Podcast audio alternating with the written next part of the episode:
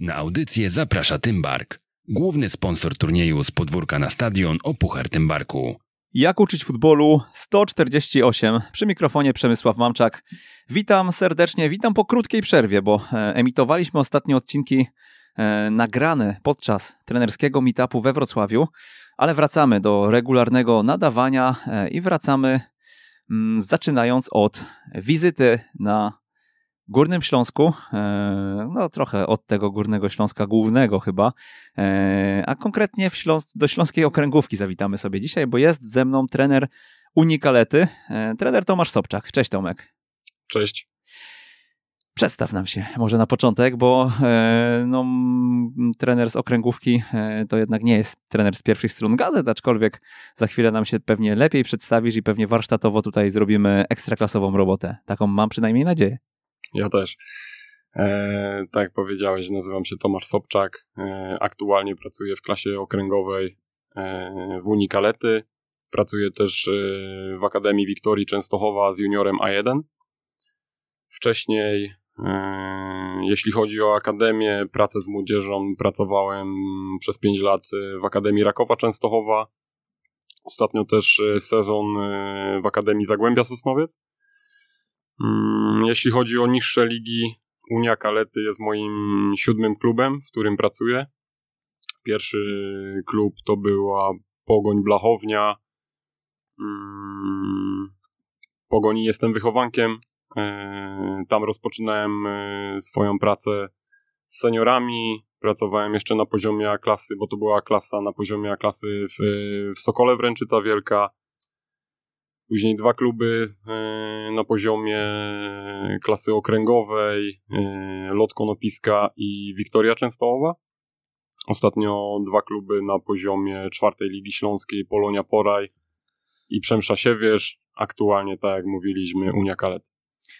I poprzez te barwne nazwy właśnie sobie e, będziemy przechodzić. Pewnie nie będziemy odtwarzać szczegółów swojej pracy w danym miejscu, natomiast doświadczenia związane z niższymi ligami dzisiaj będą, e, będą chyba najistotniejsze.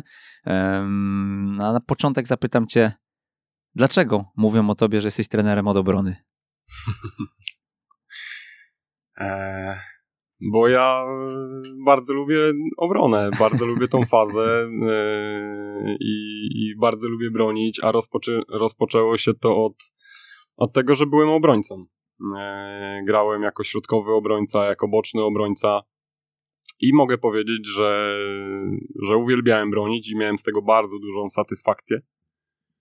Mm, te moje interwencje, nie wiem, na przykład ślizgi, e, te interwencje dawały mi bardzo dużą satysfakcję, bardzo dużą radość porównywalną z, ze strzeleniem gola. Dla mnie te interwencje w obronie to były takie. Yy, ostatnio Kielini też to powiedział w wywiadzie, że, że dla niego te, te interwencje w obronie to są jak, jakby zdobył gola. I ja tak miałem.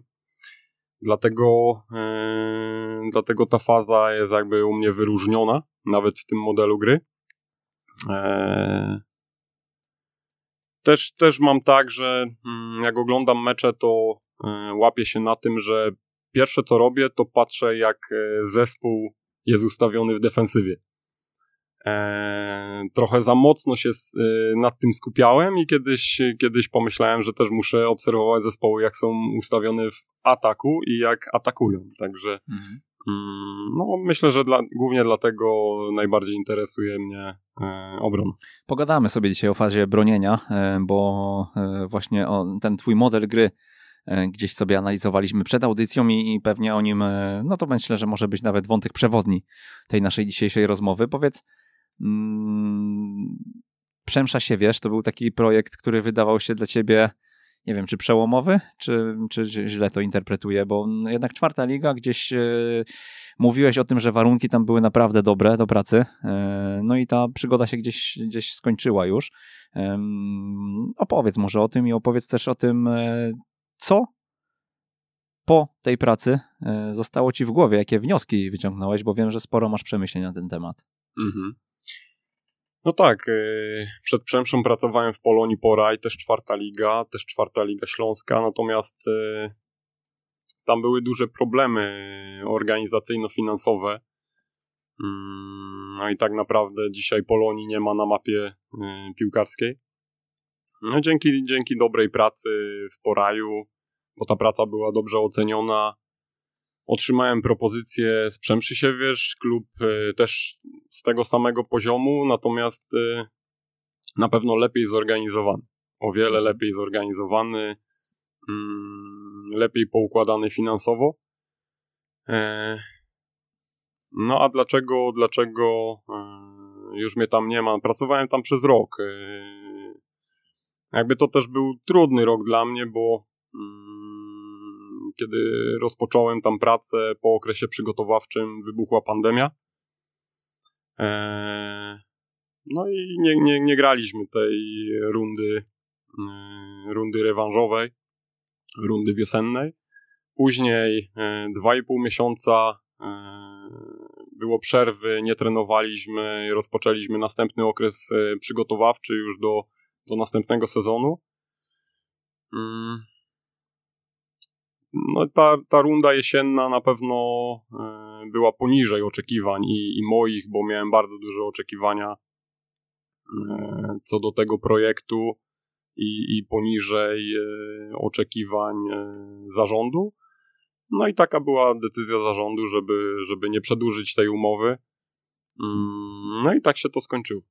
Wnioski. Wnioski, co? Bo one są najcenniejsze. I tak Aha. tak jak pytamy sobie, rozmawiamy często z trenerami e, z różnego poziomu, e, czy to jest ekstraklasa, czy, czy liga trzecia, czwarta, to te przemyślenia mam wrażenie e, najwięcej wnoszą. Znaczy tak, no na pewno to, co powiedziałem wcześniej, że, że w Siewierzu za bardzo skupiłem się na dwóch fazach gry. Na fazie obrony i, i fazie przejścia z obrony do ataku. I pamiętam, że we wcześniejszym klubie te dwie fazy, mm, obrona i z obrony do kontry, one mi dały wiele punktów. I pomyślałem, że w następnym klubie, na tym samym poziomie, Mm, to też będzie mi dawać punkty. No, a tak jednak nie było.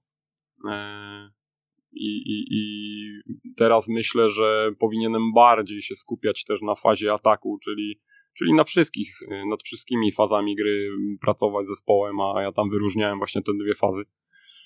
Mm. A to od razu powiedz, jak wyróżniałeś, żebyśmy też e, słuchaczom e, uzmysłowili, nie wiem, e, twój nacisk to było ile procent pracy w treningach nad tymi fazami dwoma? No myślę, że jeśli chodzi o, o, o, o fazę obrony, to tam było z 60% działań w defensywie. Mm, następne 20 może 30% to była ta faza przejścia z obrony do, do ataku i tak naprawdę nad tym atakiem niewiele pracowałem, bo nie wiem, może z 10%. Mm, no i później był taki efekt, jaki był. E, też, też nie pomagały nam kontuzje, bo, bo też mieliśmy wiele kontuzji. Mm, także to jest pierwsza rzecz i teraz e, pracując już w Unikalety e, pracuję nad wszystkimi fazami, oczywiście nad obroną też, nad atakiem, nad fazami przejściowymi, nad stałymi fragmentami gry. Mam to e, w tej chwili myślę, że bardzo dobrze zaplanowane. Mm, wcześniej też tego tak mocno nie miałem zaplanowanego w Siewierzu, także pewnie, pewnie miałbym jeszcze. Mm, aha, a propos jeszcze tych kontuzji, to też teraz mam zaplanowane na przykład prewencję e, po każdym treningu mm, w części końcowej. Wcześniej tego nie robiłem, także tych wniosków e, na pewno jest wiele. Ja ich wszystkich nie wymieniłem. Zrobiłem sobie taką analizę tej rundy i, i mojej pracy. Natomiast tego wszystkiego już teraz nie pamiętam e, i, i wyróżnię te trzy rzeczy. Mhm, dobra, to przejdźmy do tej fazy bronienia. Powiedziałeś o działaniach w defensywie, to było 60%. Jakie działania masz na myśli? E, nad czym pracowaliście? Bo jesteśmy na, na poziomie czwartej ligi, tak? Możemy też to odnieść pewnie do okręgówki, w której obecnie pracujesz. Mhm.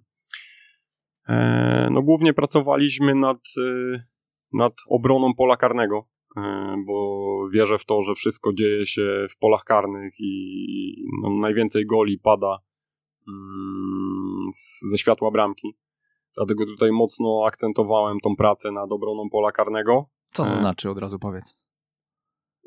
Co to znaczy? No, wiele środków, które realizowaliśmy, szczególnie, bo tam trenowaliśmy poniedziałek, wtorek, czwartek, wiele środków było właśnie na, na obronę pola karnego i e, dlatego Zaraz tak. pójdziemy w przykłady na pewno, ale to kontynuuj.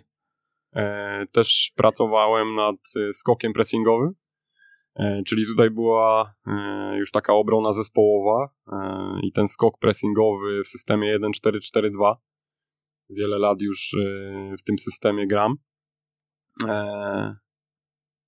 też e, równowaga na pewno w bocznych sektorach boiska, to, to wszystko jest tutaj mhm. mm, wyróżnione e, w tym modelu gry.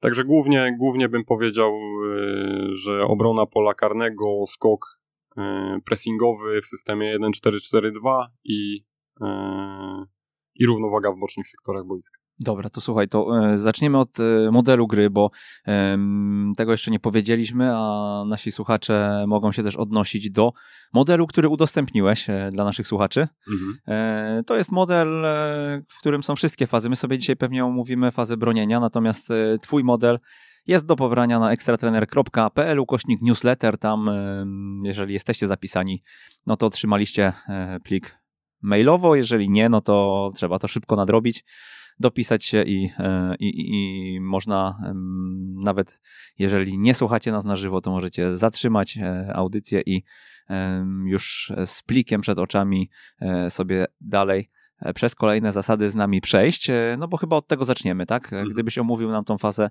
bronienia i swoje zasady, które są kluczowe. Mhm. No o tym już mówiłem, że ten podstawowy system bronienia, tutaj szczególnie Mm, jeśli chodzi o moje ostatnie kluby, czyli Polonie Pora i Przemrzysiewierz, to był system 1-4-4-2. E, w tej chwili, pracując w Unikalety, też e, w pierwszych meczach tak broniliśmy. Teraz pracuję nad tym e, i testuję inny, inny system w bronieniu, czyli 1-5-3-2. Mhm. E, a co do tego 1.4.4.2, to alternatywne systemy to też były 1.4.5.1 lub 1.4.1.4.1. To dlatego, że oczywiście system 1.4.4.2 e, ma wiele plusów, ale też ma taki minus, że grając przeciwko trzem środkowym pomocnikom w, w środku pola jest niedowaga i dlatego czasami zmieniałem na 1.4.5.1 lub 1.4.1.4.1. Mm. No i polecimy sobie chyba z zasadami, co? Tak, pierwsza zasada to ja to nazywam razem. Y, to chyba się tego od Łukasza Targiela kiedyś nauczyłem y, dawno temu. A razem to znaczy i tak też przekazuję swoim zawodnikom, to znaczy, żeby byli blisko siebie, czyli żeby te odległości między, między sobą były małe w formacjach, żeby jedna formacja od drugiej mm, też nie, nie było za dużo miejsca, żeby tam między liniami ktoś się nie otworzył. E, no i żeby nie podawali piłki między nas. Oni mogą podawać piłkę w tył, y, czyli nasi przeciwnicy mogą podawać piłkę w tył, mogą podawać piłkę w boczne sektory boiska, natomiast mm, jakby priorytetem dla mnie w, w tej zasadzie jest, żeby nie podali między nas. I też z tym jest związana następna zasada, że jeśli wykonają podanie między nas, to, to równa się to pressing, czyli jeśli y, przeciwnicy wykonają podanie między linię pomocy, to ta linia pomocy ma się cofnąć i wykonać pressing od razu na zawodniku z piłką. Mhm. Okej. Okay. No następna zasada e, na zewnątrz tak, przez środek nie, czyli to, co powiedziałem wcześniej. E, po to jesteśmy razem, po to jesteśmy blisko siebie, mm, bo chcemy zamknąć ten środkowy sektor boiska. Ze środkowego sektora boiska, czyli z tego światła bramki, pada najwięcej goli czyli dlatego chcemy go bronić, e, bronić tej bramki. I chcemy ukierunkowywać te podania w boczne sektory boiska. Mm, tutaj też wa ważna zasada e, i wcześniej tego, wcześniej tego nie wiedziałem, wcześniej o tym nie mówiłem, e, ale w Unikalety już informuję o tym zawodników, że na przykład zawodnik 7, 11 czyli ci skrzydłowi, biegną w boczny sektor boiska dopiero w momencie podania. Oni nie mogą, a, a pamiętam, że w Siewierzu na przykład y, się tak działo, że, że biegli mm, w boczny sektor boiska, jeszcze nie było podania, a już biegli i otwierali, Otwierali środek środek. I, Mhm. i, I to jest ważna zasada, e, żeby biegli w, ci skrzydłowi czy boczni obrońcy w boczny sektor boiska dopiero w momencie podania. No to jest myślę mały taki detal, ale, ale istotny, tak? Tak, to, I też to fajna uwaga. To dla zawodników, prawda? A powiedz jeszcze, mm, zanim pójdziemy dalej w te zasady kolejne, e, to ja bym chciał może, nie wiem, odnieśmy to do boiska i do tego, jak, jak wprowadzałeś to, żeby realizować, bo to wiesz, e, z perspektywy nawet tego kompaktu e, Mhm. i tego, żeby nie przechodziła piłka między nami, no to myślę, że każdy chciałby to wdrożyć, natomiast jak to zrobić? Może Znaczy- jakieś przykłady kilku środków albo coś takiego? Znaczy pier, pierwsza podstawowa sprawa to poinformować o tym zawodnika, tak? Bo, Mhm. bo ci zawodnicy o tym nie wiedzą, tak jak ja, y, nie wiem, rok temu nie byłem tego świadomy, to, y, to ci zawodnicy z poziomu niższych lig, tutaj mówię o klasie okręgowej czy, czy, czy czwartej lidze. Ale mówisz o tym podaniu, momencie podania. Tak, tak, mówię o tym, Mhm. y, żeby nie otwierać tego środka pola. Mm, To oni po prostu tego nie wiedzą, tak? I, nikt im wcześniej tego nie powiedział, czyli podstawowa sprawa to, to powiedzieć. I ja też y, tutaj rozmawiamy o y, fazie obrony, to y, przed jednym z treningów zaprezentowałem tą fazę obrony i te zasady mm, zawodnikom. Mm, Następna sprawa, no to to jest trening, tak? Czyli wychodzisz na boisko moje ulubione środki, jeśli w, yy, na treningu mam 22 ludzi, no to po prostu 11 na 11, yy, jeden zespół otwiera, buduje atak, yy, a drugi zespół yy, pracuje nad pracuje nad obroną, tą obroną zespołową i tym skokiem pressingowym. No i wtedy Wtedy jakby już yy, pracujemy nad tym na boisku i, i, i zwracam uwagę chłopakom, bo wiadomo, oni mają swoje nawyki, oni, oni chcieliby wcześniej już pobiec, jeszcze nie ma podania, a oni już tam biegną. Mhm, Ale to poza skrzydłowymi, e, gdzie jeszcze jakieś takie tipy możesz nam tu podrzucić, jeśli chodzi o odniesienie do pozycji boiskowych? Mhm. Co jeszcze podpowiadasz komu? E, Następna rzecz w tym, bo mówimy tutaj o systemie 1-4-4-2. y, Dwie dziewiątki, które bronią. E, No też moment podania, jakby tutaj za chwilę do tego dojdziemy, ale to też są momenty do skoku pressingowego. Moment podania od środkowego obrońcy do środkowego obrońcy. Żeby oni nie wykonywali wcześniej tego skoku, tylko w momencie podania. I, i, i tu jest też ważna rzecz, ważna zasada, że kiedy jeden, e, jedna z tych dziewiątek wykonuje presję, to druga ma ją asekurować. E, Ta dziewiątka też ma, która wykonuje presję, mm, atakować zawodnika z piłką frontalnie, czyli nic nie, nikogo nie zabiegać, tylko e, od środka, bo tam jest ustawiony od środka e, wykonywać presję na tym zawodniku. Po to, żeby e, właśnie mm, piłka powędrowała w boczne sektory, a nie przez środek, tak? Dokładnie. Mhm. E, No okej, to lecimy dalej z zasadami. E, Następny punkt, y, czy zasada, no to to jest y, dla mnie oczywiste, nie dla każdego. Mm, Asekuracja w obronie, czyli tw- tworzenie trójkątów, asekuracji, tworzenie struktury w obronie. E, Na przykładzie e, powiedzmy, że dziewiątka ma piłkę i jest y, w strefie niskiej naszego, na, naszej połowy, no to jeden ze stoperów, jeśli to już jest taka odległość, z której może uderzyć, jeden ze stoperów musi do niego wybiec z tej strefy.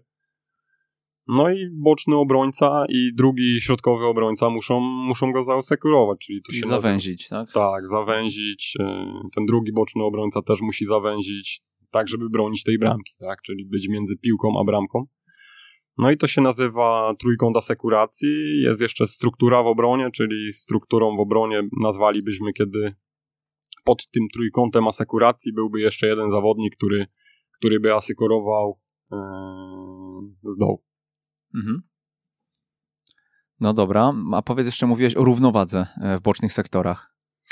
Tak, równowaga w bocznych sektorach, nawet ostatnio straciliśmy tak bramkę. Mhm. E, I to był To była analiza po meczu. Mm, w środę mieliśmy trening w czwartek. E, I też e, to był taki trening po meczu, trening regeneracyjny, bo w sobotę był następny, następny mecz i też miałem trochę czasu, także zapytałem chłopaków, co tutaj widzicie, dlaczego, dlaczego straciliśmy gola. Nie chciałem jakby dawać im odpowiedzi, chciałem, żeby oni sami poszukali, chciałem też zobaczyć, jak oni to rozumieją, te zasady w obronie. Eee, no, nie wiedzieli, ale za chwilę im mhm. powiedziałem, że słuchajcie, zobaczcie, tutaj Stradą Częstochowa, z którym graliśmy mm, w bocznym sektorze ma e, trzech zawodników, a nas jest czterech. I w tej zasadzie, w tej zasadzie to jest najważniejsze, że w bocznym sektorze boiska, jeśli jest trzech zawodników przeciwnika, to nas też powinno być trzech. Jeśli będzie jeden, to powinien być jeden. Jeśli będzie dwóch, to dwóch. No, żeby była zawsze, zawsze równowaga, bo jeśli tej równowagi tutaj nie będzie, a będziemy mieli przewagę, czyli tak jak w meczu ze Stradomiem było nas czterech, a ich trzech, to gdzieś nas będzie brakować. I za chwilę było podanie w środek, tam zabrakło, bo obo, e, dwóch moich środkowych pomocników pobiegło w boczny sektor, było podanie w środek, tam nie było ani jednego środkowego pomocnika. No i z tego straciliśmy e, gola. Bardzo prosty błąd. Natomiast warto, e, tak jak powiedziałem, najpierw uczyć tego chłopaków, ich o tym poinformować, po drugie przetrenować to na boisku, a po trzecie, jeśli popełnią taki błąd, czy nawet zrobią dobrze, to pokazać im to na analizie, e, żeby oni to zobaczyli.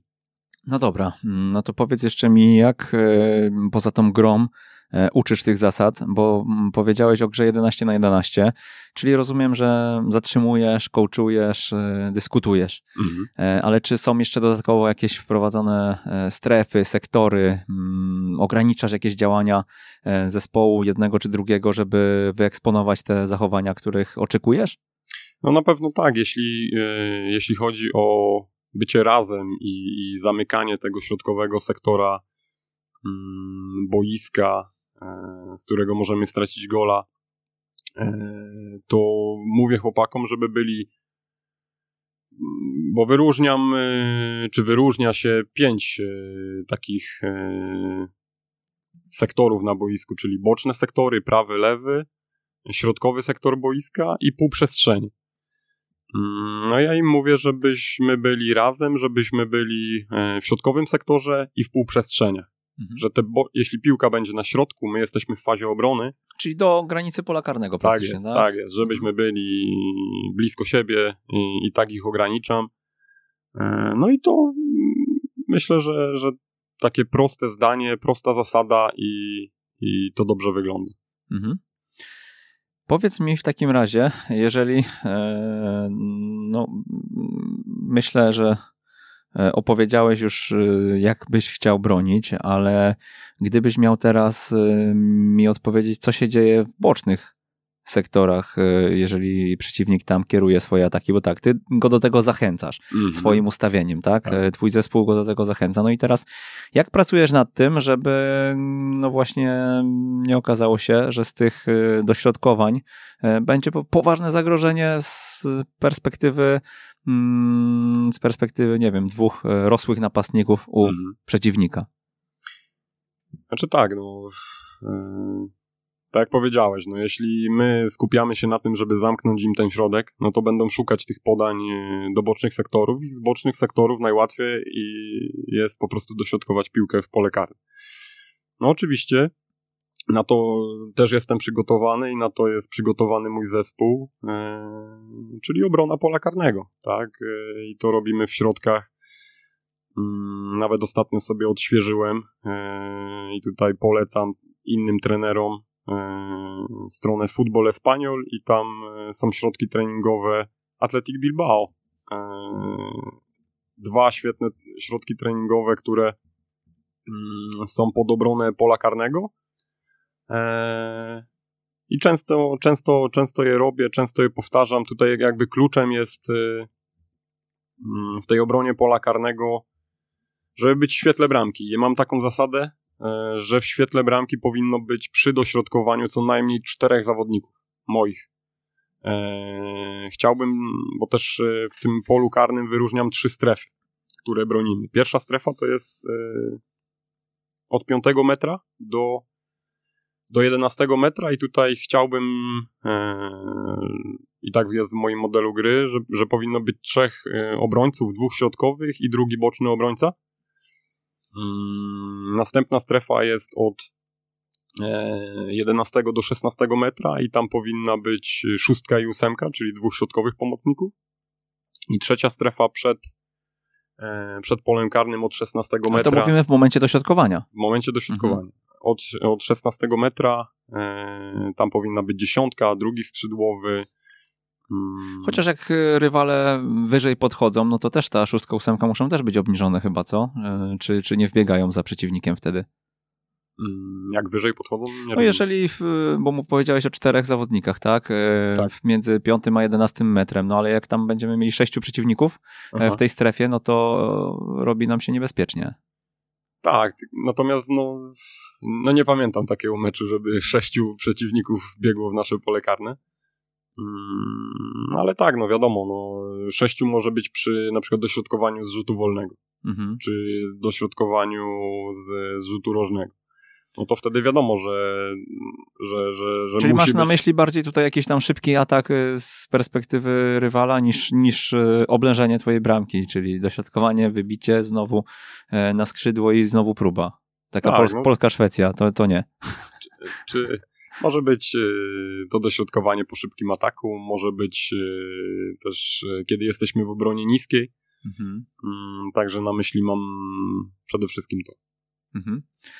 E, no dobra, i teraz jeszcze opowiedz nam, jak e, właśnie tego uczysz. E, no, pierwsza świadomość, czyli pokazanie tych zasad, jakieś pewnie od jakieś odprawy i tak dalej, ale co dalej w środkach, jak to wygląda? Mhm. Mówimy tutaj o tej obronie pola karnego? Tak, tak. No jakby na pewno ważne są, ważne jest, żeby, różne są też warunki, ale żeby mieć to pole karne, tak, no bo pamiętam, że też Wiktorii Częstochowa z juniorami pracowaliśmy nad obroną pola karnego, nie mając pola karnego, a i tak sobie poradziliśmy, bo, bo ze stożków stworzyłem stworzyłem... Kto wam zabrał to pole karne? No, po prostu nie było gdzie, bo na boisku głównym nie mogliśmy trenować, musieliśmy trenować za bramką. I po prostu wtedy no, ze stożków y, ustawia się piąty metr, ustawia się jedenasty metr, szesnasty, tak żeby, żeby chłopaki y, jakby wiedzieli do, do, do którego miejsca mają zbiegać. Mhm. E, I tutaj następna ważna zasada jest już taka indywidualna, że, że jeśli ten powiedzmy środkowy obrońca zbiegnie, zbiegnie do zbiegnie do tego piątego metra Yy, i tam, tam będzie bronił, no to następna rzecz, którą powinien wykonać, następne działanie, no to powinien kryć, tak, no nie, nie zbiega tam i nie bronimy strefowo, mm, strefowo w tym polu karnym, tylko zbiega i kryje napastnika, no bo, no bo, no bo to napastnicy strzelają te gole, także my tych napastników musimy, musimy kryć. No dobra, i powiedz jeszcze mi, e, to jest fragment gry jakiś? E, tak, we fragmentach. Jaki przykład? Jak to się rozpoczyna? Mhm. Taki środek? No tak, jak już jesteśmy, w, wiesz, fazę tą końcową wiemy, jak mhm. powinna wyglądać, już ci środkowi obrońcy wracają, kryją i tak dalej. Mhm. E, wiemy, gdzie mają być ustawieni e, w mhm. tym zespole, no ale jakie tam, jakie tam są e, liczby nawet uczestników tego środka? E, jeden boczny obrońca, dwóch środkowych, drugi boczny, czyli pięciu na pięciu. Pięciu mhm. na pięciu. Jeden środek jest taki, e, że rozpoczyna się od e, rzucenia piłki przez trenera czy drugiego bramkarza i wy, wyprzedzenia przez środkowych obrońców mm, Brazylijczyków, tak zwanych. E, ci obrońcy wyprzedzają tych Brazylijczyków, dobiegają do podanej piłki, czy rzuconej na głowę mhm. Y, przez trenera, czy dru drugiego bramkarza. Uderzają tą piłkę, podają, czy, czy, czy, czy wybijają, i za chwilę y, jest podana piłka do skrzydłowego w boczny sektor boiska i, i jeden z zawodników, ten boczny obrońca ma powiedz do tego skrzydłowego, czyli spróbować go zablokować, to, to dośrodkowanie zablo zablokować. Natomiast no, reszta wbiega w pole karne i, i broni. I napastnicy, którzy atakują, też wbiegają w pole karne, mają wypełnić to pole karne też według naszych zasad. No i tak, tak to wygląda. Jeśli po... chodzi o jeden środek, drugi może być taki, że już bez wyprzedzania tych Brazylijczyków Eee, I to też jest dobre, mm, że jest dwóch skrzydłowych z prawej strony, dwóch skrzydłowych z lewej strony. Rozpoczyna się na przykład od prawej strony prowadzeniem skrzydłowego i wykonaniem e, dośrodkowania. Tam oczywiście do niego biegnie do tej równowagi jeden na jeden mhm. boczny obrońca. Mm, w polu karnym, tak jak mówiłem, według naszych zasad e, bronią środkowi obrońcy i drugi boczny Y, boczny obrońca, szóstka jest na 11 metrze. I po wybiciu piłki, czy tam zdobyciu gola, e, szybko e, ci wszyscy obrońcy mają skrócić do 16 metra i z lewej strony e, natychmiast prowadzi piłkę lewoskrzydłowy i robi to samo. I na mhm. przykład robimy takie dwie, trzy lub cztery akcje i to też jest przy okazji praca nad jakąś wytrzymałością. Mhm. I to rozumiem, nagrywacie sobie fragmenty E, analizujecie to potem, wycinacie? Znaczy nie, no jeśli chodzi o treningi, to, to treningów nie nagrywamy. E, mhm. W czwartej lidze też, też nie nagrywaliśmy. E, znaczy, pewnie bym chciał, ale no, jestem sam, nie mam asystenta. Mhm. Tutaj jeśli chodzi o analizy i nagrywanie treningów czy meczów, to, to jakby czy w Unikalety, czy we wcześniejszym klubie w Przemszy wiesz, mm, nikt wcześniej tego nie robił. E, I, i, I dopiero kiedy przyszedłem, to, to powiedziałem i tam, jeśli chodzi o siewierz, to, to pani prezes kupiła kamerę i po prostu zawodnicy rezerwowi nagrywali e, te mecze, czy kontuzjowani. A w Unikalety e, nagrywa te mecze wiceprezes który mhm. jest trzecim bramkarzem, a, a jeśli chodzi o trening, to ci zawodnicy rezerwowi czy wiceprezes, który jest trzecim bramkarzem, oni są wszyscy w grze. Mm, w grze, na treningu, także no nie ma kto nagrywać. No dobra, to powiedz jeszcze, żebym sobie tutaj poukładał, bo powiedziałeś o czterech zawodnikach między piątym a jedenastym metrem. Dobrze, pamiętam? Między piątym a jedenastym metrem. Powiedziałem, że czterech powinno być co najmniej w świetle bramki w świetle bramki, czyli kto jest tym czwartym, bo rozumiem, że do dośrodkowania wybiega na przykład dwójka, tak? Albo tak, trójka. Tak. E, czyli mamy skrajnego obrońcę drugiego z drugiej hmm. strony, plus dwóch środkowych na pewno i co, szóstka też wycofuje no, do, do tej strefy? Tak, no w sumie to powinno ich, już tutaj nie mówię o tych środkach, ale o meczu, hmm. w sumie to powinno ich być pięciu tam, bo y, dwóch środkowych obrońców plus drugi obrońca to jest trzech no i 6-8 e, w tej drugiej strefie od 11 do 16 metra, czyli mhm. powinno ich tam być pięciu. No, mhm. Często się tak zdarza przy dynamice gry, że ten drugi boczny obrońca nie zdąży do tego światła bramki. Także no, jakby zasada jest taka, że co najmniej powinni być dwóch środkowych obrońców plus 6 i 8, czyli środkowi pomocnicy. A powiedz jeszcze, żeby tą równowagę na mm, skrzydle zachować, e, boczny, skrzydłowy i kto tam jeszcze jest trzeci wtedy do równowagi, jak się dzieje jakaś przewaga przeciwnika? No czy, wtedy, czy wtedy kluczem jest y, obrona bramki? Znaczy najczęściej y, to jest środkowy obrońca, y, przepraszam, pomocnik. środkowy pomocnik. środkowy obrońca ma być w świetle bramki, bo, mhm. bo tak jak mówiłem, tam najwięcej pada goli. Środkowy pomocnik, no bo wyobraźmy sobie, no, w bocznym sektorze atakujący jest 2, 7, tak? No bo mhm. tak najczęściej, czyli prawy obrońca czy, y, czy prawy, prawo skrzydłowy i najczęściej, żeby tam była jakaś przewaga, to tam wbiega środkowy y, pomocnik. Także no, jeśli chodzi o przewagę 3 na 2, żeby była równowaga 3 na 3, no to tam najczęściej wbiega mm, środkowy pomocnik, a środkowi obrońcy chciałbym, żeby byli w świetle bramki. Na papierze mamy wszystko e, jasne i teraz e, przechodzimy do praktycznej strony. Powiedz, czym są największe problemy i e, gdzie najczęściej zdarzają wam się błędy? Co nie funkcjonuje? Gdzie są luki? No bo teraz, wiesz, na, z tej perspektywy, gdzie tutaj od 20 minut sobie omawiamy ten model, no to wygląda to pięknie i powinniście mieć zero z tyłu w każdym meczu.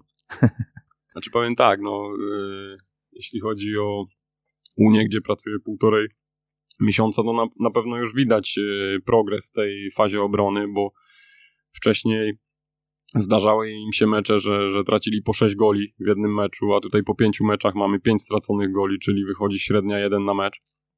E, jeśli chodzi o, o problemy, no bo wiadomo, tak jak powiedziałeś, no wszystko tutaj na, czy w modelu, czy, czy kiedy sobie rozmawiamy, wszystko wygląda super. Mm, problemy są takie przede wszystkim, y, i tu widzę główne, i tutaj też pamiętam, jak rozpoczynałem pracę w Akademii Zagłębia Sosnowiec z U14, było to samo, że czy w Polonii poraj na poziomie czwartej ligi, że środkowi obrońcy nie bronili światła bramki, tylko wybiegali, y, wybiegali poza światło i w świetle bramki był tak naprawdę tylko jeden zawodnik y, i był to drugi boczny obrońca. Także no, ja przez 90 e, minut meczu to chyba najczęściej mówię do zawodników światło. Czyli oni już rozumieją, że, że szczególnie tutaj środkowi obrońcy, że kiedy mówię światło, to oni mają się cofnąć do światła bramki i myślę, że to jest mm, ich też nawyk i jakby ja to rozumiem, że, że oni całe życie wychodzili z tego światła bramki, nikt im nie powiedział. Także to też e, jakby z dnia na dzień tego się nie nauczą, ale wiadomo, że jeśli ja będę w tym konsekwentny i widzę, że o wiele lepiej już to robią, no to na pewno to będzie lepiej wyglądać i myślę, że już na pewno lepiej wygląda. Co jest najważniejsze w pracy w niższych ligach? Co jest najważniejsze? Eee, znaczy w ogóle myślę, że w pracy trenera, czy, czy to jest trener eee, w niższych ligach, czy to jest trener pracujący z dziećmi, z młodzieżą, to najważniejsza jest pasja. Tak myślę. E, bo nawet ostatnio o tym myślałem i nie wyobrażam sobie, żeby ktoś wykonywał pracę trenera na różnych poziomach, czy z dziećmi, czy z młodzieżą, czy z seniorami i tego nie lubił. E, także to jest na pewno ważne, e, żeby, żeby ten trener miał pasję, się interesował, no bo wiadomo, jak się nie będzie interesował, nie będzie miał tej pasji, to on się też nie będzie rozwijał, jak się nie będzie rozwijał, to się będzie zwijał, no prosto. Także to bym wyróżnił, a drugą rzecz, druga rzecz, której się też nauczyłem pracując y, w niższych ligach, e, takie zrozumienie tych zawodników i taka empatyczność, tak bym to nazwał i tutaj mogę podać na przykładzie, mm, kiedy przechodziłem z Akademii Rakowa Częstochowa. E, wtedy pamiętam, że, że ostatnie trzy miesiące pracowałem z dyrektorem Markiem Śledziem, który no, tak wyróżniał ten, ten e, zawód trenera i mówił, że, że, że rodzice to do was powinni mówić panie trenerze, nie tylko trenerze i, i jakby sobie to wziąłem do serca.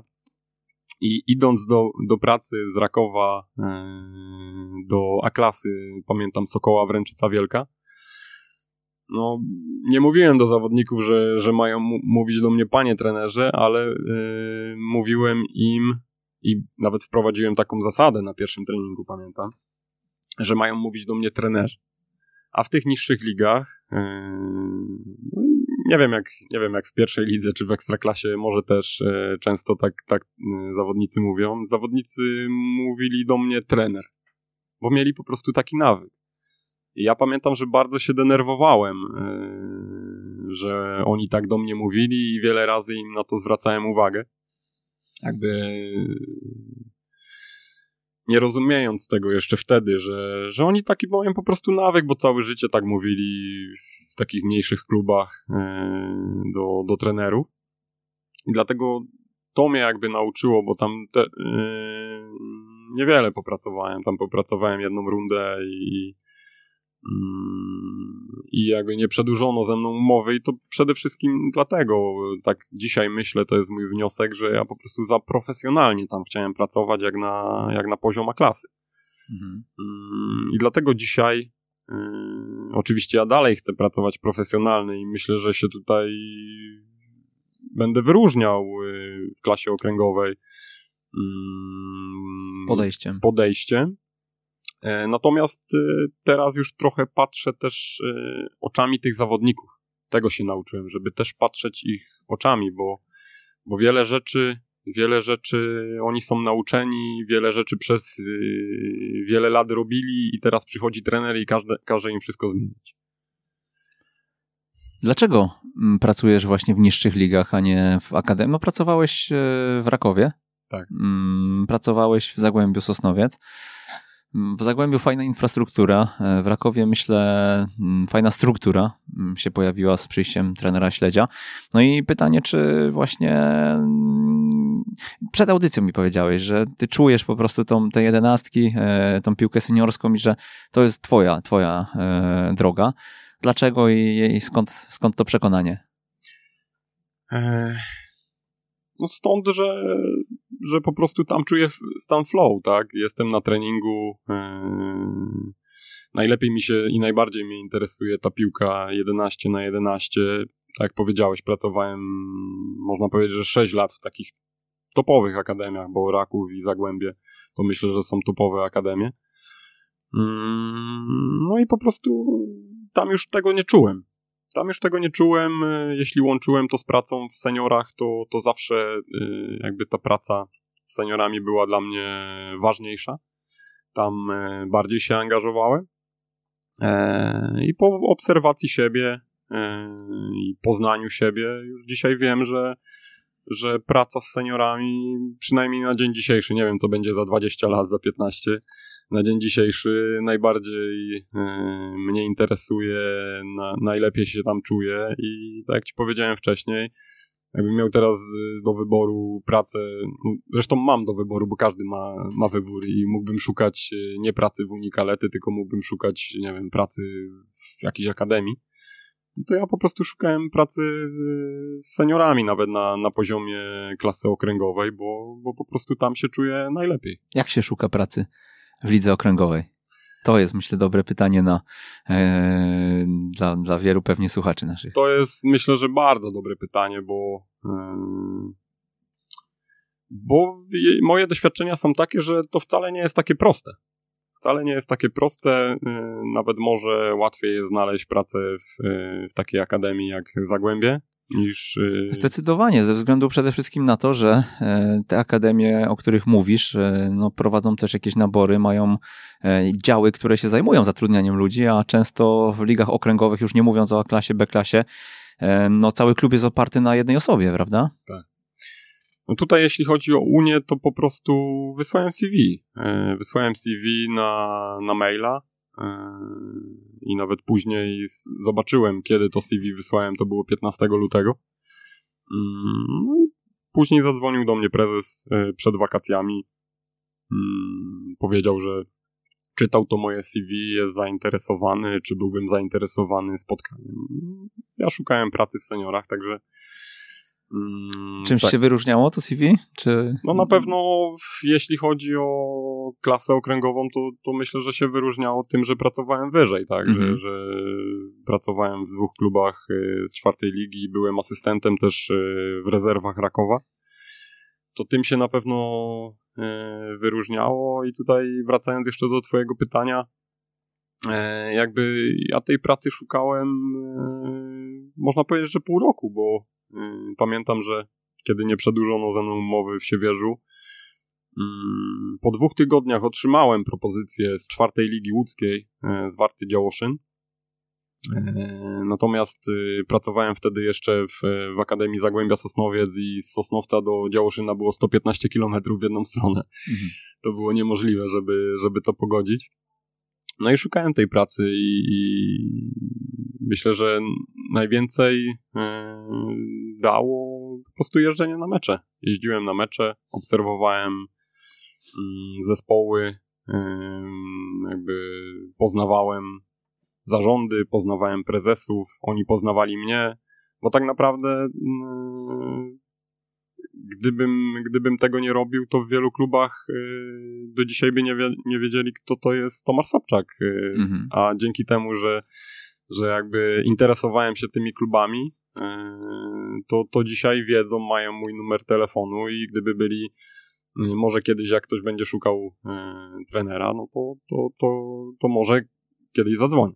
Chociaż to jest też zawsze pewnie um, z perspektywy takiej cv którą wysyłasz na maila, e, wiedząc, że inny trener w tym czasie tam pracuje, e, trochę niekomfortowe, nie? No niekomfortowe, ale ja już tego doświadczyłem w Siewierzu, e, gdzie... Też podsyłali. Tak, inni. gdzie ja pracowałem i... nie, nie, bez skrupułów.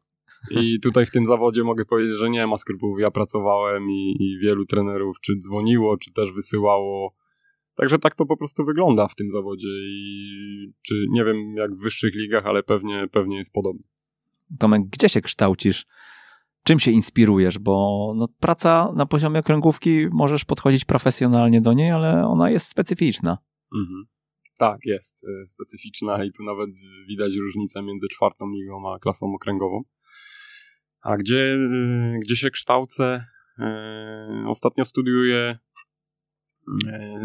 nowy system 1.352, no to suplement wydany przez PZPN. Mm, ale przede wszystkim i nawet wiele zasad y, w tym moim modelu, modelu gry y, to są szkolenia deduktora. I myślę, że y, tutaj chłopaki się wyróżniają, jeśli chodzi o wszystkie szkolenia dla trenerów. Ja zawsze tylko jeśli, jeśli mam czas, jeśli mogę, to chętnie uczestniczę i tutaj chyba najwięcej się nauczyłem. Następna rzecz, y, no to jest też y, środowisko. To jest bardzo ważne, żeby, żeby mieć y, środowisko trenerów, z którymi można porozmawiać, zadać pytanie. I tu na pewno tym dla mnie środowiskiem jest Łukasz Tomczyk, z którym aktualnie pracuję w Wiktorii. Który gościł u nas. Podobnie jak ekipa deduktora, bo z deduktorem też realizujemy studia rozumienie gry. Tak, także tutaj zawsze się mogę o coś zapytać, e, czy, czy, czy mi w czymś pomoże. E, też e, z deduktora Łukasz Targiel, do którego też w tym tygodniu dzwoniłem i rozmawialiśmy o różnych systemach gry. Także no to jest bardzo ważne, żeby, żeby mieć środowisko, mieć kogoś, kogo można zapytać, jeśli się ma jakieś pytanie. Na pewno tutaj też mogę polecić e, asystenta trenera, z którym współpracuję i do którego napisałem już w sumie pięć e, artykułów. Mm. Mhm. A, a, powiedz jeszcze, jakie książki byś polecił yy, trenerom yy, piłki nożnej? Okej, okay, jeśli chodzi o książki, no to no to, to, co to, co powiedziałem na pewno. 1352 system, jeśli kogoś to interesuje, fajnie to jest opisane. E, ja dopiero studiuję tą książkę. E, jak, jak atakować w tym systemie, jak bronić. Ale bardziej pewnie bronić. Znaczy, studiujesz. Tutaj, tutaj i, i, i atak też studiuję, bo i nawet dzisiaj będziemy nad tym, nad tym pracować na treningu. E, no bo tak jak mówiłem, no to też jest ważne, trzeba mieć jakiś pomysł na strzelenie tego gola. E, druga książka to też suplement, który wziąłem sobie ostatnio na wczasy, e, przygotowanie psychologiczne, w którym można na przykład o stylach zarządzania mm, przeczytać. Ja bardzo lubię czytać książki o rozwoju osobistym. I świetna książka, którą ostatnio przeczytałem, to jest Fenomen Poranka. E, Hala Elroda. E, jest tam opisanych sześć takich działań, które można wykonać. Nie wiem, czy czytałeś? No, Miracle Morning, tak? Tak. Kojarzę. E, które Nie można... czytałem całej tej, ale, ale to jest koncepcja, która się tam przewijała w wielu miejscach i myślę, że e, poznałem ją dzięki temu już mm, dosyć dobrze. Tak, także tutaj jest sześć y, takich działań, które można wykonać z rana, które no, zmienią zmienią cały dzień. A Przywołasz jeśli... szybciutko te sześć działań, to od razu podrzucimy e, tym, którym, którzy nie lubią jest, czytać. Pierwsze działanie to jest świadoma cisza, i, czyli na przykład medytacja lub e, modlitwa. E, ja nie powiem wszystkich, jak tam są po kolei, ale na pewno jest tam czytanie, to drugie działanie. Trzecie pisanie, e, czwarte wizualizacja, piąte afirmacja i szóste, szóste nie wiem. Jakiejś nie aktywności fizycznej tam nie ma czasami? E, ćwiczenia. Nie mówiłem tego? Nie. To ćwiczenie. E, I ważne jest chyba tutaj też to, że mm, to nie musi trwać wszystko po 45 minut, tylko mm, dostosowujemy do swojego poranka, prawda? Czyli jeśli jesteśmy w biegu, musimy z dziećmi do przedszkola o 7 wyjechać, to budząc się o tej 6 możemy na każdą z tych czynności poświęcić po 10 minut. Albo minutę, nawet tam jest polecone, żeby... żeby zacząć od minuty, tak. Zacząć od minuty. Mhm. To jest trzecia książka, czwarta... Yy też bardzo lubię e, i to też jest takie na czasie. E, problemy są dobre. Fryderyka Karzełka, czyli twórcy klubu 555. Wstajesz o 5.55? E, często oglądam, często oglądam. Ale z odtworzenia pewnie. Nie, nie, staję. staję. Jesteś na żywo? Okay. Mam taki nawyk, że, że chodzę wcześniej spać, spać, czyli około 22 i około 6 wstaję. Także często oglądam i się inspiruje, a co do tej książki problemy są dobre, e, no to tutaj o tym, że kryzysy są rozwojowe. I tutaj e, to, o czym rozmawialiśmy, wnioski po, po przemszy się, wiesz, e, ja mam tych wniosków tyle, ja dzisiaj wymieniłem trzy tylko, wyróżniłem, ale ich jest o wiele więcej i ja dzisiaj wiem, że po tej pracy, po tym czasie jestem o wiele lepszym trenerem i lepiej przygotowanym do, do swojej pracy. To jest y, czwarta książka i piąta to nie jest książka, ale tutaj jeszcze raz y, polecę asystenta trenera, czasopismo, które co, co dwa miesiące wychodzi, w którym można znaleźć moje artykuły. No dobra, to teraz jeszcze cię zapytam o metodologię Kervera, bo w każdym e, miejscu, gdzie jesteś opisywany w jakiś sposób e, w internecie znalazłem taką informację, że jesteś licencjonowanym trenerem Polish Soccer Skills i Kervera. Mhm. Co z tych metodologii najbardziej cenisz i co wdrażasz może w niższych ligach też? Bo zaraz przejdziemy też do treningów indywidualnych, które prowadzisz. Mhm. A tutaj jeśli chodzi o Polish Soccer Skills, to na pewno najbardziej cenię znajomości.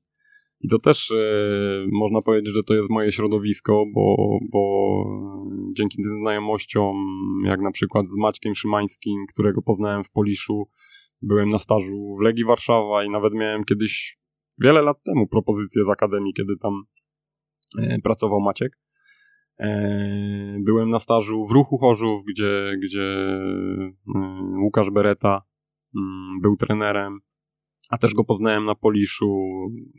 Stasiek Szpyrka, Grzesiek Zmuda, no to są wszystko ludzie, których poznałem tam, czyli to na pewno wyróżnia. A jeśli chodzi o Kerwera, korzystam z Kervera, korzystam e, szczególnie w treningach indywidualnych, bo jeśli chodzi o niższe ligi, to, to nie za bardzo. Mm, w treningach indywidualnych, szczególnie jeśli mam e, treningi z młodszymi kategoriami, z młodszymi dziećmi, powiedzmy od 2011 w dół, to jakieś balmastery, małe gry, 1 na 1, 2 na 2, 3 na 3 to, to wykorzystuję w swojej pracy na treningach indywidualnych. Na czym polegają twoje treningi indywidualne, powiedz w takim razie? No tutaj e, jakby podzieliłbym te, te treningi na yy, treningi dla starszych kategorii, czyli tutaj na przykład yy, mam reprezentanta Śląska U14, którego, którego prowadzę i to są bardziej takie treningi pozycyjne, czyli no to jest akurat dziewiątka, pracujemy nad, y, nie wiem, czy, czy prowadzić, czy podać, y, nad wykonaniem jakichś zwodów, czy na przykład z, zwodem iniesty, prowadzeniem do skupienia, uderzeniem, jakimiś uderzeniami mhm. sytuacyjnymi, czy, czy łapaniem szerokości względem obrońcy. To są takie bardziej treningi pozycyjne. A tak jak powiedziałem, no jeśli chodzi o młodsze kategorie 2011 y, i, i młodsze, to, to bardziej Mm, nauczanie techniki poprzez y, te balmastery i, i małe gry. Nie brakuje ci tutaj takiej decyzyjności właśnie w tych środkach, bo mm, no, powiedziałeś o tych konceptach, które realizujesz ze starszymi. Hmm. Wiadomo, on musi podjąć decyzję, prawda? I ona jest kluczowa, hmm. mam wrażenie, w tych, w tych jakichś tam dodatkowych środkach nawet. E, czy właśnie u dzieci uważasz, że te ballmastery, które, które już taką, no inaczej, ballmastery to nie jest kerwer, to nie tylko ballmastery, tak? I mhm. to też trzeba podkreślić, bo w kerwerze jest e, sporo środków, szczególnie z tymi e, bramkami czterema to jeden na jeden, gdzie tam naprawdę jest intensywnie i, i, i, i można to przełożyć też na treningi, czy indywidualne, czy nawet grupowe. Natomiast, natomiast no jest często podkreślany ten aspekt cyrku na boisku i skakania nad piłkami, prawda? Mm, no pytanie, jak, jakie są twoje doświadczenia w tym zakresie? Znaczy tak, no jeśli chodzi o Balmastery, to tylko i wyłącznie w części wstępnej, na mhm. rozgrzewkę. To po pierwsze. Po drugie, eee, mówiłeś o tej decyzyjności. No, eee, są różne środki, jest y, wiele tych bramek, tak, powiedzmy są cztery bramki, gra jeden na jeden i tutaj też jakby staram się przemycać tym dzieciakom, przemycać im rozumienie gry, Czyli na przykład yy, dlaczego prowadzisz yy, do tej bramki, gdzie jest obrońca, jeśli masz jeszcze do wyboru trzy inne. Yy, także tak to rozwiązuje. Mhm. Dobra, powiedz y, jeszcze odnośnie tych treningów y, indywidualnych, na Twoje spojrzenie na indywidualnych y, jednostki indywidualne czy zawodników. Nie, trudno nie zapytać o Mateusza Musiałowskiego. Mhm. Dzisiaj Liverpool. Prowadziłeś go, prawda? Tak.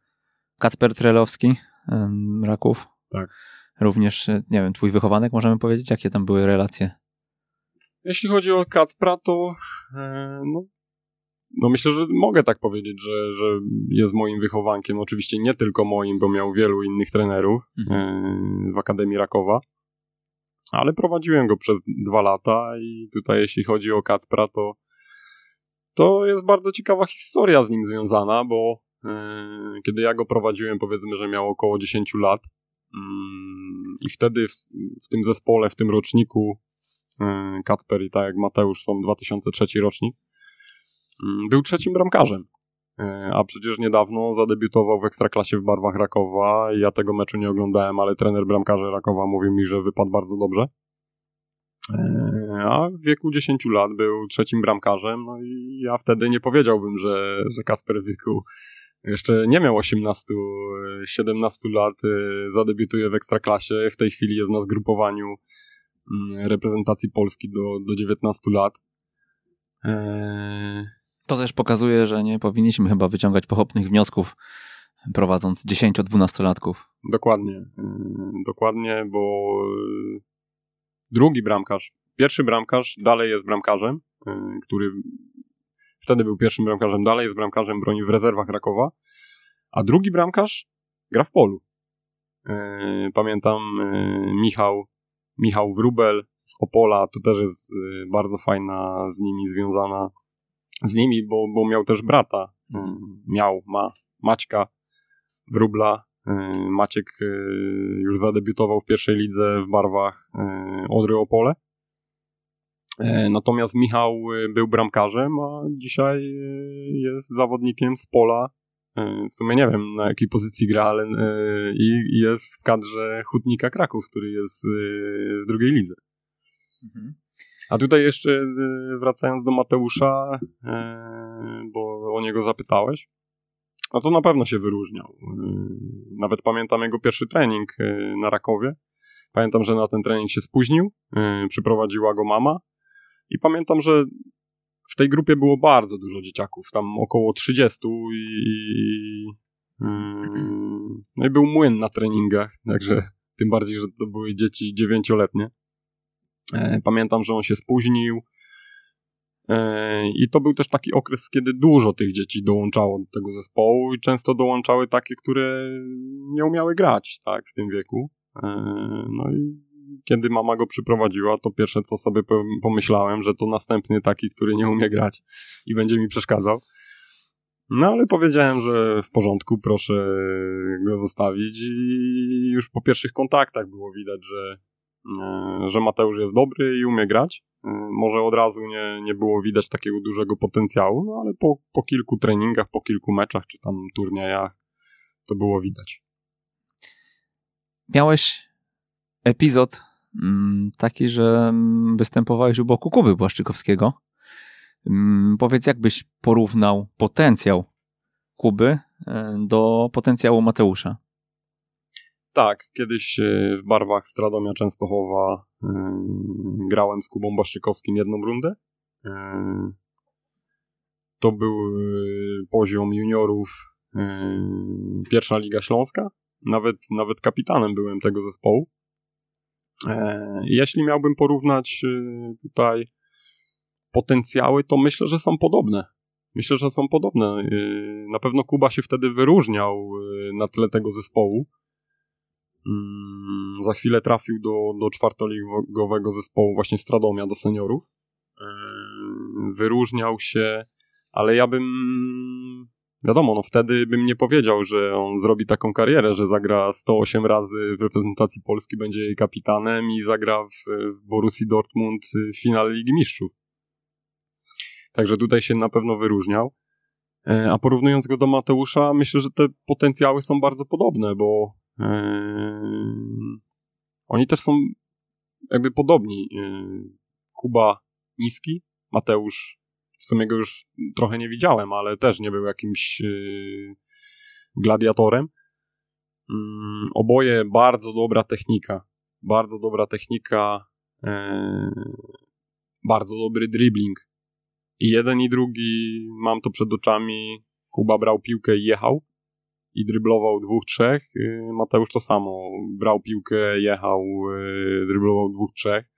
Na pewno tutaj, jeśli chodzi o Mateusza, bardzo duży potencjał, a czy i porównywalny do Kuby Błaszczykowskiego. A czy... mental? Jeśli chodzi o mental, e, no na pewno Mateusz, nie wiem jak dzisiaj, bo, bo tak jak mówię, no dawno już e, z nim nie rozmawiałem, ale był bardziej takim dzieckiem introwertycznym. Mhm czyli e, tam miał kolegę, jednego, dwóch, trzech, z nimi bardziej tam rozmawiał, nie był jakąś duszą towarzystwa.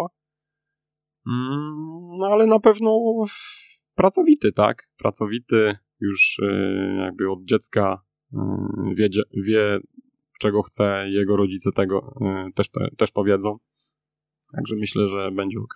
Co powinien mieć młody zawodnik, a czego często nie ma i brakuje mu w momencie wejścia na etap seniorski? Co powinien mieć? Hmm. No na pewno to, co powiedziałem, no musi być pracowity. W tym... Yy... Ale z twoich doświadczeń, wiesz, ty pracowałeś też w akademiach, yy, to przejście, no, ten moment jest często podkreślany przez trenerów, że on jest najtrudniejszy, z juniora do seniorów. To czego brakuje też? Brakuje pracowitości, twoim zdaniem? Pracowitości mo może nie. E, ja bym tutaj powiedział ty powiedziałeś to przejście z, z juniorów do seniorów i, i na moim jakby z mojego doświadczenia wynika, że to jest inna dyscyplina, ja tak mówię. E, gra w juniorach, e, nawet na, na wysokim poziomie, e, a gra w seniorach, nawet na poziomie czwartej ligi, to jest dla mnie inna dyscyplina i, i czego, czego tu może brakować? No, myślę, że, że, że, że na pewno ci zawodnicy czasami za szybko rezygnują. Za szybko rezygnują, bo e, no bo idziesz z juniorów, jesteś wyróżniający, myślisz, że, e, że, że tutaj też będziesz, idziesz nawet do czwartej ligi.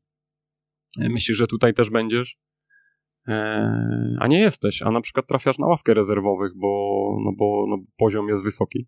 Yy, I tutaj często rezygnują, też często tym chłopakom brakuje pokory, bo oni myślą, że na przykład są w Akademii Rakowa Częstochowa, czy są w Akademii Zagłębia Sosnowiec i oni myślą, że, że nie wiem, czwarta liga, trzecia liga, nie, ja od razu pójdę do pierwszej, no, no tak to życie nie wygląda i dopiero jak oni trafiają do tej seniorskiej szatni, to, to poznają to życie. To czego my jako trenerzy E, jak możemy zmienić to, żeby im ułatwić wejście? E, no jeśli ja miałbym e, doradzać, to, to myślę, że jak najwcześniej mm, ci zawodnicy powinni trafiać, wyróżniający się oczywiście, bo nie każdy trafi do tych seniorów. Jak naj, najwcześniej powinni trafiać na, do Nawet seniorów. do okręgówek, do czwartej ligi, czy jak to widzisz? Do czwartej ligi tak. Do czwartej ligi tak. Wszystko zależy od tego, e, bo są różne i okręgówki, i czwarte ligi. Wszystko zależy od tego, jaki to jest zespół, jaki tam jest trener. Mhm. Mm, także no, jeśli to jest okręgówka na poziomie Wiktorii Częstochowa, to jak najbardziej.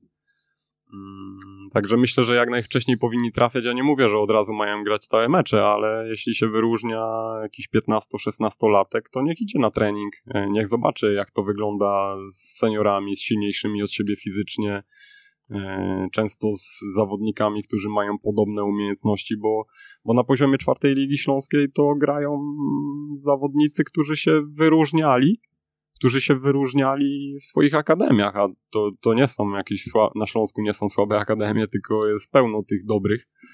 I, i do, takich czwartej, do takiej czwartej Ligi Śląskiej często trafiają właśnie wyróżniający się zawodnicy, nawet z przeszłością jakąś reprezentacyjną młodzie, w młodzieżowych reprezentacjach, trafiają do czwartej Ligi Śląskiej.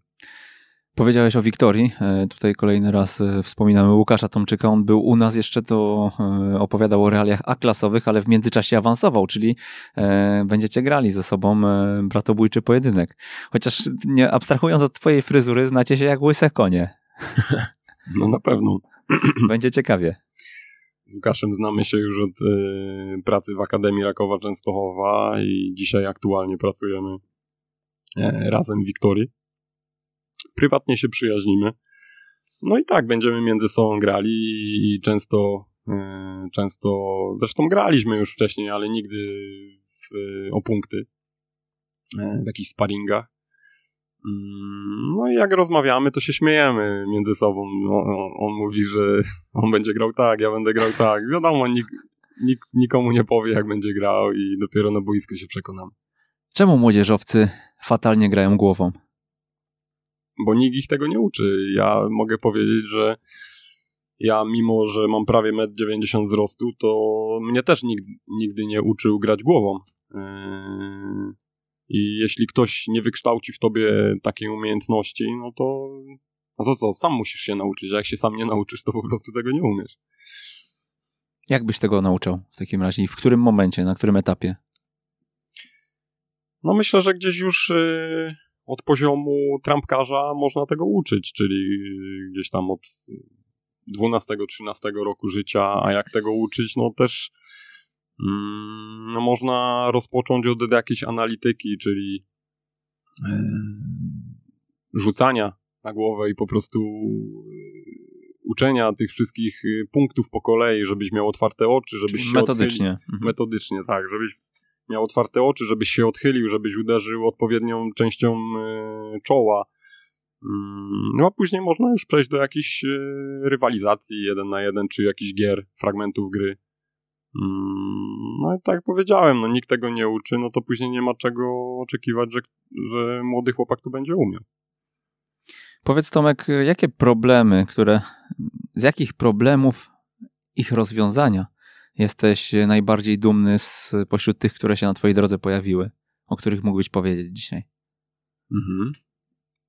Mm. No przychodzi mi do głowy yy, Polonia Poraj i pamiętam, że yy, czyli ten poziom czwartej Ligi Śląskiej, pamiętam, że yy, okres przygotowawczy to nie były moje sparingi, ja ich nie umawiałem graliśmy z klasami okręgowymi i, i w tych klasach okręgo- z tymi klasami okręgowymi wygrywaliśmy i to wysoko. Mieliśmy jeden mecz z trzecią ligą, który zremisowaliśmy szczęśliwie 0 e, do 0 i ja po tym okresie przygotowawczym myślałem, że mam super zespół. Eee, że to będzie podobnie wyglądać w lidze. Eee, no i później po dziewięciu meczach mieliśmy 7 punktów i raz tylko wygraliśmy. E, no i pamiętam, że mm, były też momenty w tej pracy, że, e, że, że chciałem zrezygnować nawet. Mm, dobrze, że tego nie zrobiłem, bo nigdy bym się nie przekonał, co może być dalej. No i pamiętam, że właśnie z Łukaszem kiedyś oglądaliśmy mecz Polonii E, no i tam doszliśmy do jakichś wspólnych wniosków i właśnie się skupiłem tutaj bardziej na defensywie. I ta defensywa mi dała 13 punktów e, w 6 meczach. Cztery razy wygraliśmy, raz zremisowaliśmy i raz przegraliśmy. Mm, także to mi przychodzi do głowy, że, że, że tutaj po 9 meczach mieliśmy 7 punktów, a później przy zmianie trochę naszego sposobu gry po 6 meczach mieliśmy 13.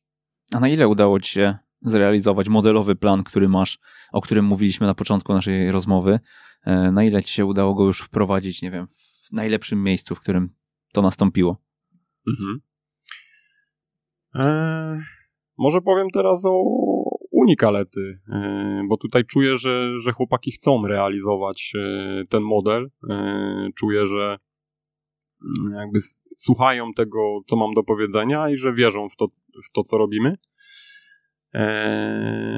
I, i wiadomo, że no, to jest półtorej miesiąca mojej pracy i że, że wiele jeszcze przede mną, bo, bo myślę, że dopiero na wiosnę ten zespół będzie grał tak, tak jakbym chciał, ale, ale tutaj e, to jest najważniejsze, żeby.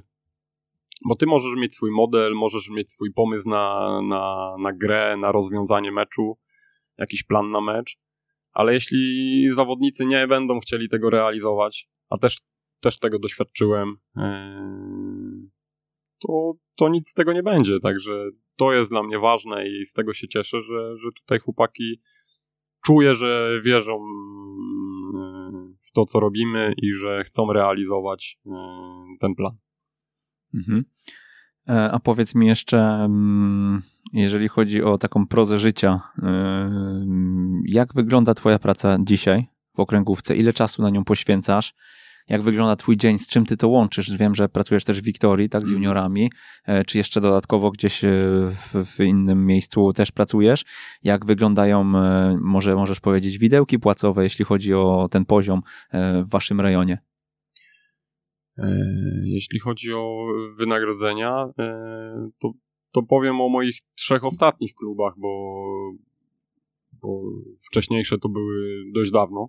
E, to jest e, w granicach od 2000 do 2700 zł.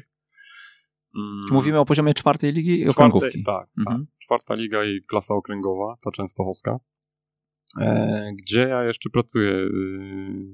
Unia Kalety, Wiktoria Częstochowa i treningi indywidualne, czyli Aha, można okay. powiedzieć, że ja tylko przy piłce pracuję. 100% trener. Mhm. Tak. Yy, nie wiem, jakie jeszcze było, bo tam było kilka o twój, o twój dzień, no A, ale to okay. zakładam, że po prostu e, jest to miks treningów e, indywidualnych i, i drużynowych, prawda? Analizy, jakieś inne kwestie. Znaczy tak, znaczy tak, e, ja to sobie podzieliłem, bo trzy treningi i mecz mam w Unikalety, trzy treningi plus mecz mam w Wiktorii Częstochowa i sobie podzieliłem to tak, że pracuję 7 dni w tygodniu, ale najczęściej tylko jeden y, dzień, dzień, dzień mam taki, że mam dwa treningi w Wiktorii i w Kaletach, a tak to mam jeden trening y, albo w Kaletach, albo w Wiktorii y, i w weekend w sobotę mecz w Kaletach i w niedzielę mecz Wiktorii. I ja to świadomie zrobiłem, bo mogłem nie wiem, zrobić sobie dwa treningi w ciągu, w ciągu dnia, ale, ale wiem, że trening to też jest energia.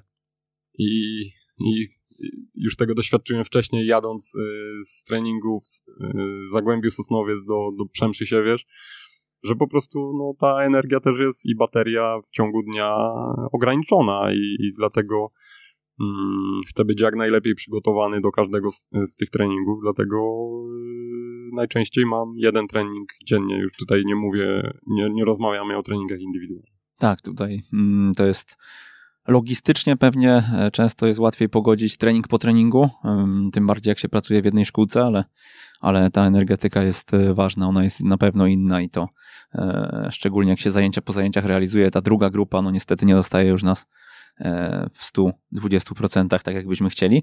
A powiedz jeszcze, jakie są, jakie spotkałeś największe problemy w tych niższych ligach i przed czym musisz przestrzeć osoby, które gdzieś w te niższe ligi celują, bo myślę, że też jest wielu osób, które, które chętnie e, podjęłyby się takiej pracy jako doświadczenie właśnie e, w zetknięciu z piłką seniorską.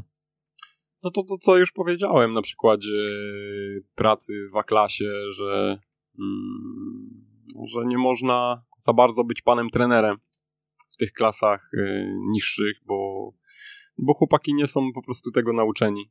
E, i że trzeba jakby znaleźć z nimi wspólny język. E, I tutaj myślę, że ten wspólny język w Unikalety z chłopakami mam i były pewne rzeczy. Oczywiście są pewne rzeczy, na które się nie zgodzę, ale są też pewne rzeczy, na które się zgodziłem, bo, bo wiedziałem, że tak, że tak wcześniej było i tutaj na przykład mam, chciałem trenować, e, jeśli chodzi o mikrocy, chciałem trenować wtorek, środa, piątek, sobotę mecz, tak żeby zrezygnować, e, bo dzielę mm, ten tydzień na blok regeneracyjny, blok e, kształtujący i blok ostrzenia. Chciałem zrezygnować z tego bloku regeneracyjnego.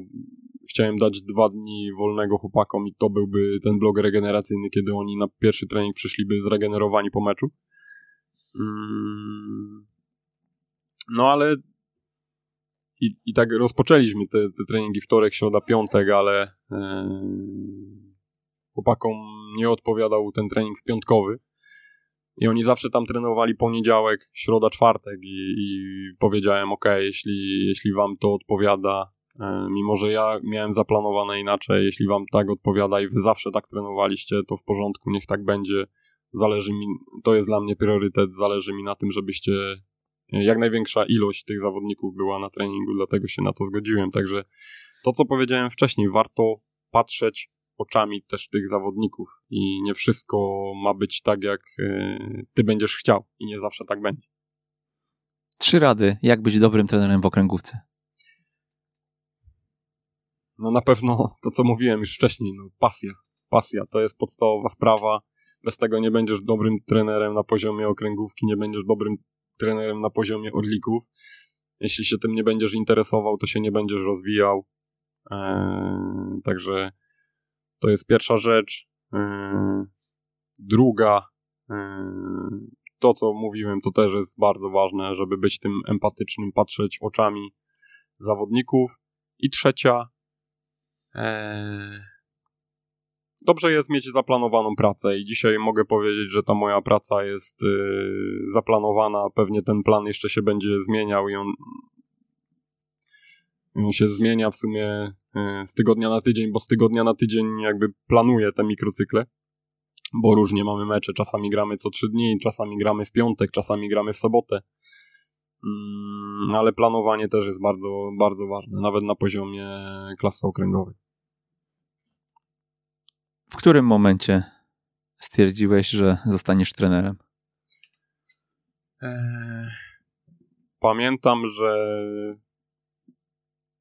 Mm, moja koleżanka kiedyś zaproponowała mi, pracowała w e, e, świetlicy środowiskowej dla, dla, dla takiej trudnej młodzieży i zaproponowała mi, żebym tam przyjeżdżał raz w tygodniu, e, raz w tygodniu i prowadził trening, bo wiedziała, że ja gram w piłkę, żebym prowadził trening dla tych dzieciaków.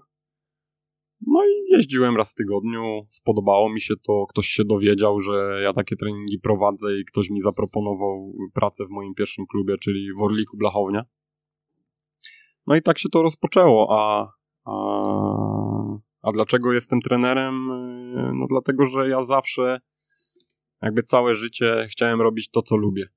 Yy, I, i, i, i pamiętam, że miałem taki, taki okres, y, gdzie, gdzie wykonywałem jakąś pracę, której nie lubiałem, to była jakaś praca fizyczna, nie pamiętam kiedy to było i kiedy, kiedy to sobie powiedziałem, ale powiedziałem sobie, że ja w życiu muszę robić to, co lubię e, i jakby wiele lat do tego dążyłem, żeby, żeby tak było i dzisiaj mogę powiedzieć, że robię to, co lubię i czuję, czuję się szczęśliwy. Jest jakiś trener, którym się inspirujesz szczególnie?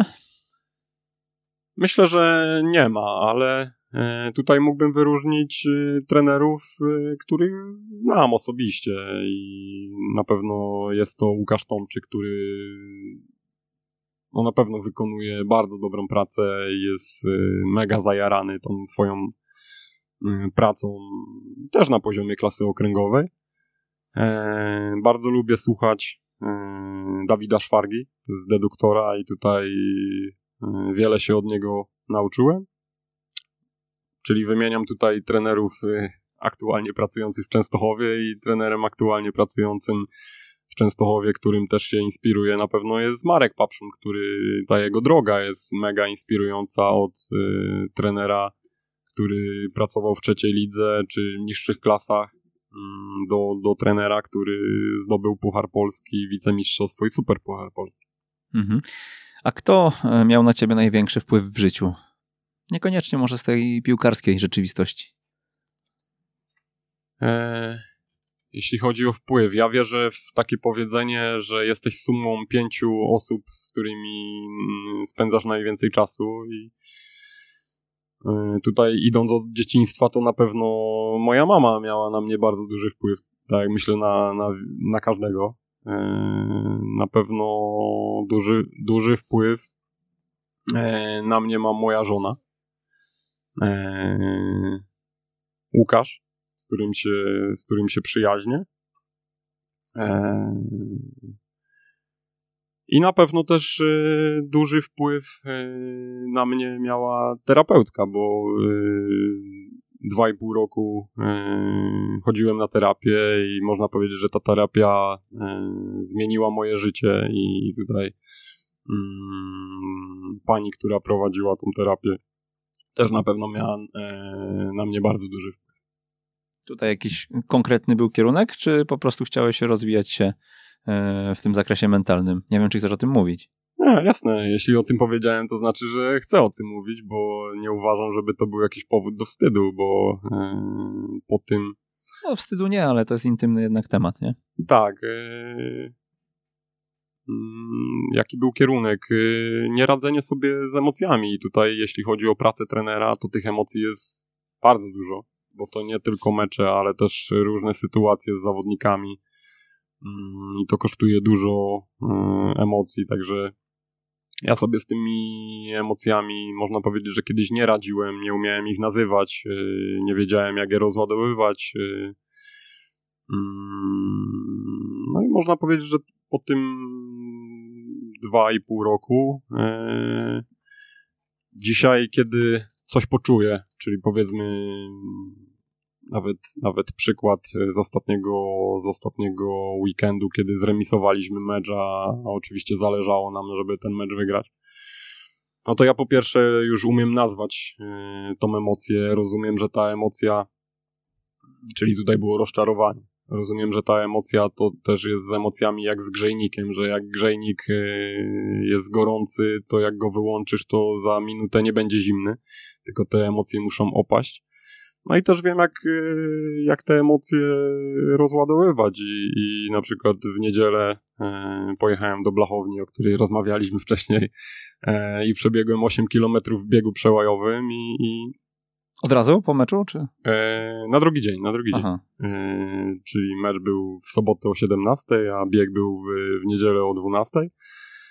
E, czyli można powiedzieć, że teraz po, po tym po tej terapii wiem, jak rozładowywać emocje i wiem, jak je rozładowywać tak, żeby mi to służyło, tak? No bo mógłbym po meczu równie dobrze wypić pięć piw i na chwilę bym rozładował emocje, ale to na pewno nie służyłoby mi. A, a ja już świadomie wybieram e, na przykład bieganie, czy siłownię, e, czy, czy medytację. Mm, I wiem, że to mi służy i wiem, że to rozładowuje moje emocje. Ciekawy temat tutaj na koniec złapaliśmy. E, myślę, że też taki warty rozwinięcia. E, no i powiedz jeszcze, czy poza świadomością w takim razie, którą, e, o, którą tutaj podkreślasz, czy tutaj jeszcze też byś coś podrzucił nam do takiego uniwersalnego zastosowania, bo ja zdaję sobie sprawę, że dwa i pół roku to jest długi proces, mhm. przez który przechodziłeś i pewnie to się wszystko kształtowało. Jest to też indywidualne bardzo, natomiast może jest coś takiego właśnie, jak powiedziałeś o bieganiu, e, co pomoże każdemu. Znaczy tutaj mogę powiedzieć yy, i to myślę, że jest dobra wskazówka dla, dla trenerów, jak wygląda mój dzień meczowy, przynajmniej jak się staram, żeby, żeby wyglądał, bo wiem, że ten mecz to jest dla mnie bardzo dużo emocji, bardzo dużo energii. Yy, no i staram się, jeśli ten mecz jest po południu, a najczęściej w klasie okręgowej jest po południu 17, e, no to staram się rano iść na siłownię. Najlepiej, żeby to był e, taki mocny trening, czyli na przykład crossfit. Mm, I żebym się mocno spocił, to jest bardzo ważne. E, po tym od razu się czuję lepiej. Też staram się medytować w dniu meczowym. 10 minut skupić się na oddychaniu. I Wiadomo, to nie znaczy, że później pójdę na, na, na mecz i nie będę w ogóle czuł emocji, ale wiem, że e, będę trochę spokojniejszy na tym meczu, i że będę więcej widział i to jest dla mnie klucz. Mm, to jest dla mnie klucz, żeby nie być pijany w tych emocjach, bo jak będę pijany w tych emocjach na meczu, to ja chłopakom nie pomogę, bo ja nic nie będę widział. A, a jeśli, jeśli ja się trochę uspokoję, ja będę mógł trzeźwo spojrzeć na ten mecz, to ja będę widział, y, co nie funkcjonuje, co funkcjonuje, co możemy zmienić, co jest ok. I później merytoryczne jakieś uwagi im przekazać w szatni i dzięki temu na przykład wygrać mecz. Także to bym polecał. Wiadomo, no, to jest indywidualna sprawa. Na mnie działa mocny trening, czyli na przykład siłownia, bieganie i medytacja, żeby na tym meczu być spokojniejszy. Tomek, jakie są Twoje plany, cele, marzenia znaczy te plany, cele, marzenia no to są podzielone na, na prywatne i na, i na zawodowe. Prywatne to, to tutaj no też głównie dzięki mojej żonie i za to jestem wdzięczny. E, za trzy, około trzy tygodnie, miesiąc będziemy się wprowadzać do, do, do nowego domu, o którym ja nawet kiedyś nie marzyłem. Mm, no na pewno marzeniem tutaj y, prywatnym to jest być ojcem, bo, bo mam już 37 lat i, e, i w sumie nie wyobrażam sobie nim nie być. Jeśli chodzi o, o, o e, marzenia zawodowe, to tutaj na pewno do zrealizowania jak najbardziej. Poluję cały czas na kurs UEFA Elite i prawie codziennie sprawdzam, ale go nie ma już sprawdzam ponad pół roku i go nie ma. E, w przyszłości też chciałbym zrobić kurs UEFA Pro, kurs trenera mentalnego, bo, bo, bo mnie to interesuje i rozwój osobisty, i terapia. E, to jest bardzo interesujące. Mm, no i e, chciałbym pracować taką metodą małych kroków. Pracowałem już pracowałem już w czwartej lidze. Metodą małych kroków chciałbym pracować w trzeciej lidze kiedyś, w przyszłości ale oczywiście na dzień dzisiejszy pracuję e, w Unikalety i Wiktorii Częstochowa i na tym się skupię. Z jakim zdaniem chciałbyś zostawić naszych słuchaczy? Eee, to jest takie nawet e, na Facebooku zdjęcie w tle jest coś takiego, mam tak napisane i mam tak napisane od wielu lat i to jest zdanie, które mm, jakby mam w głowie i myślę, że, że jest bardzo ważne. Każdy jest kowalem swojego losu to jest zdanie, które zmieniło moje życie, bo dzięki temu ja wiem, że ja jestem odpowiedzialny za, za to, yy, za to, jak moje życie wygląda i wziąłem tą odpowiedzialność za swoje życie yy, i yy, to też mówi mi, żeby być proaktywnym w życiu, bo wiele rzeczy, tak jak rozmawialiśmy, no, gdybym nie wysłał CV do Unikalety, na maila, to prezes y, Lebek by nie wiedział w ogóle, że Tomasz Sobczak, że ktoś taki jest. Także że to jest ta proaktywność, y, to jest to y, budowanie swojego losu. Tomasz Sobczak, Unia Kalety. Wiktoria Częstochowa. I Wiktoria Częstochowa oczywiście. E, dziękujemy Tomek za przyjazd. To był 148 odcinek Jak uczyć futbolu. Przemysław Mamczak. Tomasz Do usłyszenia. Sobczak. Dziękuję. Na audycję zaprasza Tymbark, główny sponsor turnieju z podwórka na stadion o Puchar Tymbarku.